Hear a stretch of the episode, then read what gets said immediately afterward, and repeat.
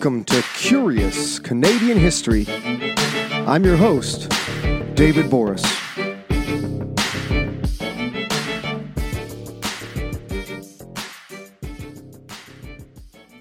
Hello, everybody, and welcome to our second of two holiday reboot episodes for you during this holiday season. So today we go all the way back to the year 1812, and specifically to the War of 1812, a war between the United States and Great Britain, which of course saw fighting occur on the soil of British North America. But specifically, we're going to go to Upper Canada. And the focus of our discussion today is the militia of Upper Canada. That's right, the militia. And so that is basically the part time military that existed in Upper Canada at the time. The simple fact is, there was a lot of question marks about the loyalty and the quality of the militia of Upper Canada. And there was a general, a British general named Isaac Brock, whose job it was to make sure that that militia was ready to fight in case the Americans came. And this episode deals with how Brock went about doing that, but also the pretty serious obstacles in his way in ensuring that the militia would show up and fight on the day the Americans arrived. So, without further ado, let's go back in time, all the way back to season two. Here is The Missing Militia the Upper Canadian Militia during the War of 1812 holiday reboot.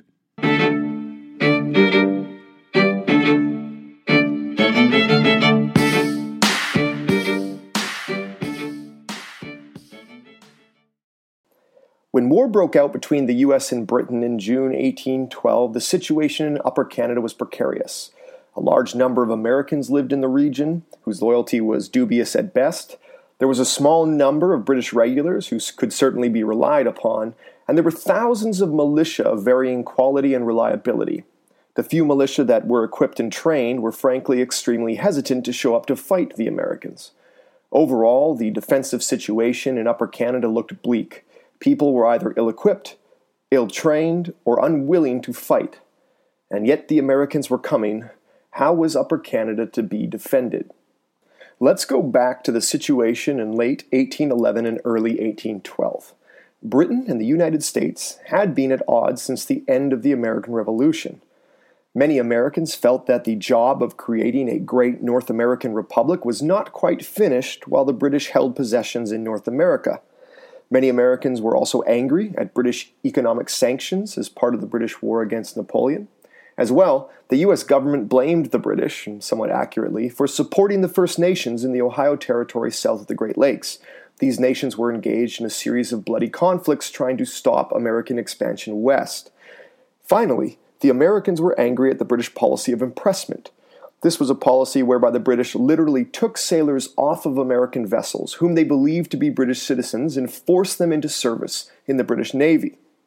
Broadly speaking, it was these main reasons that eventually led to war breaking out between Great Britain and the United States in 1812. A war that would see the US attempt to liberate slash conquer the remaining British territories in British North America.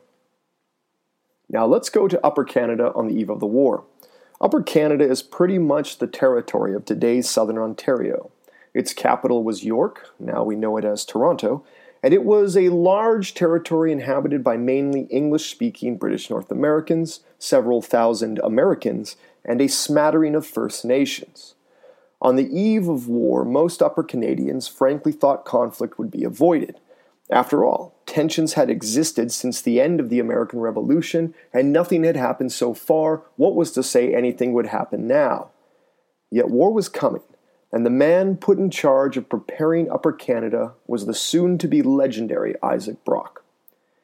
Since the fall of 1811, Brock had been trying to prepare Upper Canada for this eventual American invasion.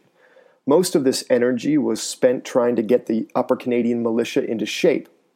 The militia was essentially every able bodied male in Upper Canada between the age of 16 and 60 who was basically expected to fight when the time came. Now, Upper Canada, on paper, had a militia of roughly 13,000 men, but on paper and in reality were entirely different things. Less than half of the militia ever actually showed up when ordered to muster for training. Most of the militia that did show up had almost no training. In fact, most militia training weekends were merely excuses to drink and socialize with one's neighbors, whom one didn't see very often. As well, significant shortages in weapons, ammunition, and gear further hurt the effectiveness of the militia that actually showed up to train and not drink with their buddies. Nonetheless, Brock sought to turn this ragtag group of Upper Canadians into something close to an efficient force that could support the British regulars stationed in the area in the event of an American invasion. It's important to note here that the British regulars were expected to do the bulk of the fighting. The militia were intended to support this sort of central fighting effort. One of the ways Brock sought to do this and create this sort of support military system was to create flank companies. Essentially, Brock selected a number of men from the various militia regiments. Um, each regiment would consist of 200 to 500 men drawn from specific districts within Upper Canada. And the men selected would form these flank companies, you know, consisting of somewhere between 30 to 100 men, depending on the numbers available. Uh, these flank company militiamen would be better trained and equipped and would, in theory, stand on the flanks or the sides of the British regulars doing most of the fighting in the center of the battle line. Brock figured he could get somewhere between 1,500 and 2,000 flank militia. As well, Brock formed a 700 man volunteer unit known as the Glengarry Light Infantry Fencible Corps, or we'll just call them Fencibles for our purposes here. This corps, or this fencible unit, was made up mostly of Scotsmen from Upper Canada, but some volunteers came as far as Prince Edward Island. These volunteers would undergo much more serious and intensive military training. They would not be as effective as British regulars, but they would be much more effective than the flank militia. With the flank companies, the Fencible Regiment, and with about 11,000 regular militia on paper, plus the British regulars in the region, Brock felt he could execute a successful defense of the province.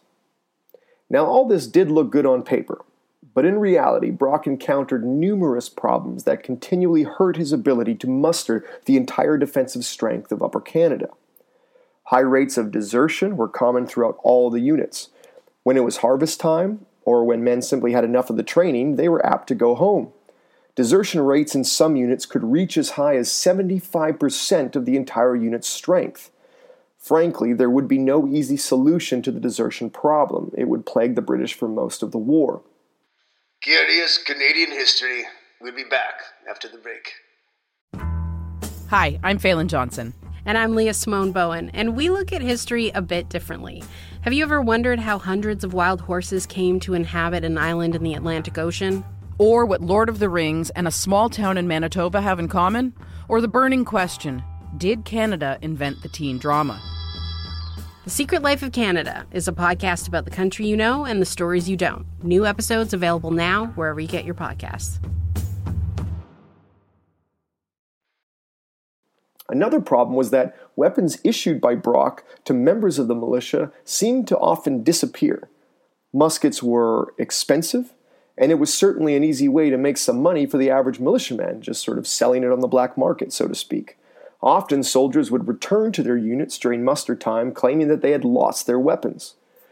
Brock solved this problem by having most muskets kept under lock and key in storage, and he would distribute them when needed and expected them back after the training or the combat occurred. Now, another reason for using the King's stores, as they were called, was that a number of militia were actually Americans, having migrated to Upper Canada in the decades following the American Revolution. And there was significant mistrust by the British authority towards those born in the United States. Now, there is another fighting force that Brock could call upon that we haven't mentioned yet, and that was the First Nations of Upper Canada. Specifically, the Iroquois of Upper Canada, members of the legendary Six Nations Confederacy, were quite ambivalent towards going to war the Iroquois on the U.S. side, that, who had been members of the same legendary Six Nations Confederacy, had adopted a position of neutrality and urged their Canadian brothers to do the same. As well, the Iroquois of Upper Canada were hesitant to have to go to battle against their American brothers in case they did join up to fight. This is an interesting moment to reflect on the artificial borders created by Europeans cutting through long standing territories of Aboriginals.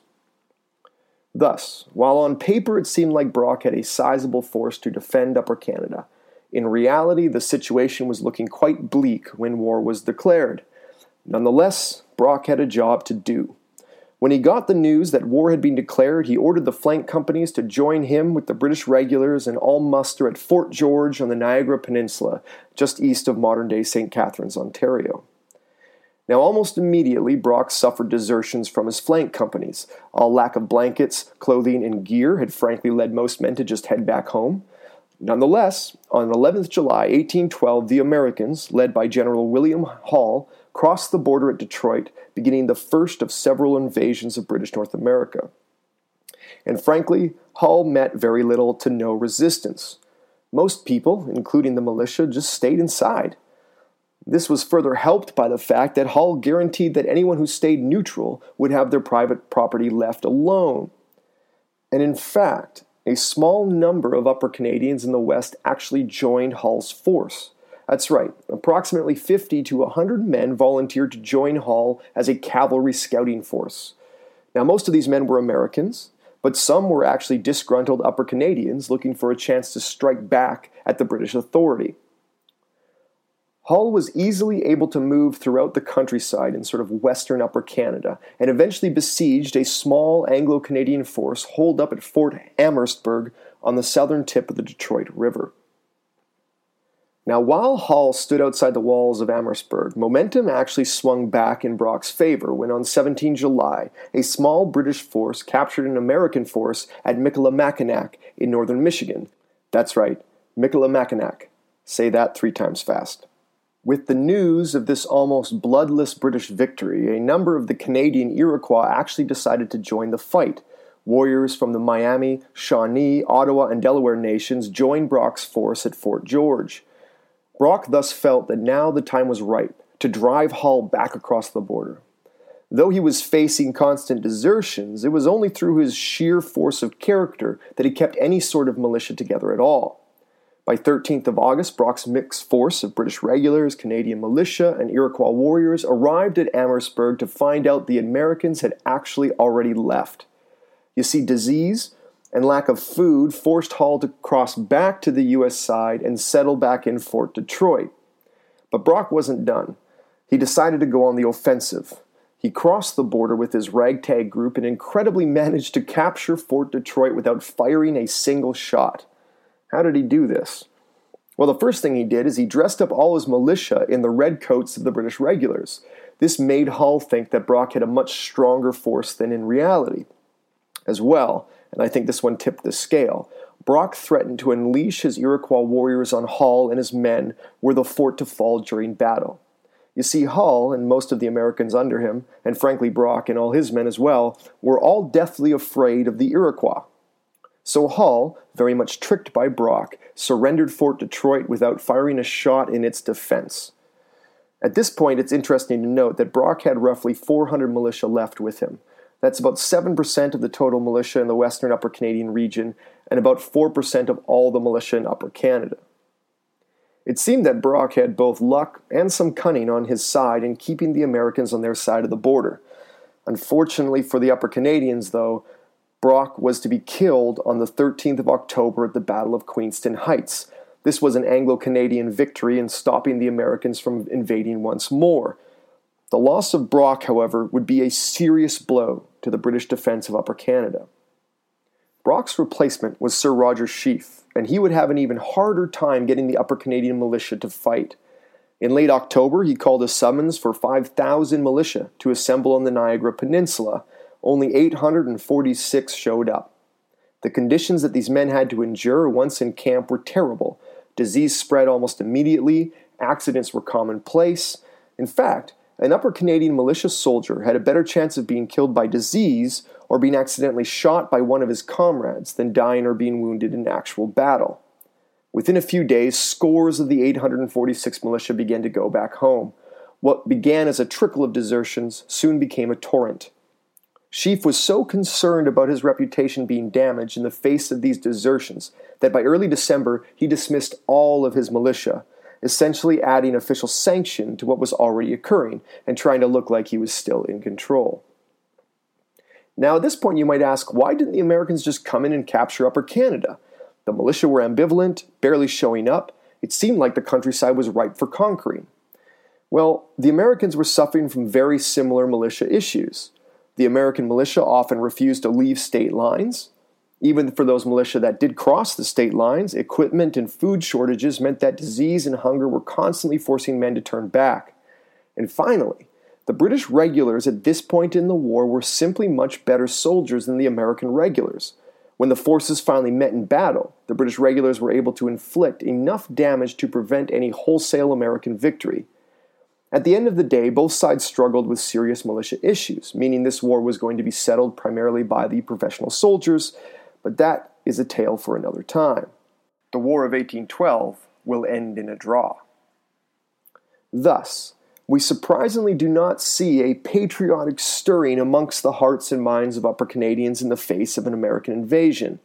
The vast majority of Upper Canadians sought to stay inside and avoid conflict, while British regulars and officers struggled with what few men they could muster. Truly, for most Upper Canadians, their involvement in the war was a professional commitment as members of the missing militia.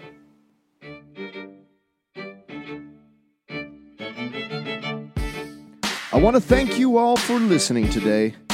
Don't forget, you can find me on Twitter at Doc Borys. That's at D O C B O R Y S. You can find us on Facebook. You can find us on Instagram. You can find us on Patreon. And you can find us on all podcast listening devices. And please do not hesitate to write and leave a comment. We love to hear from you. I'm David Borys. Stay curious, friends.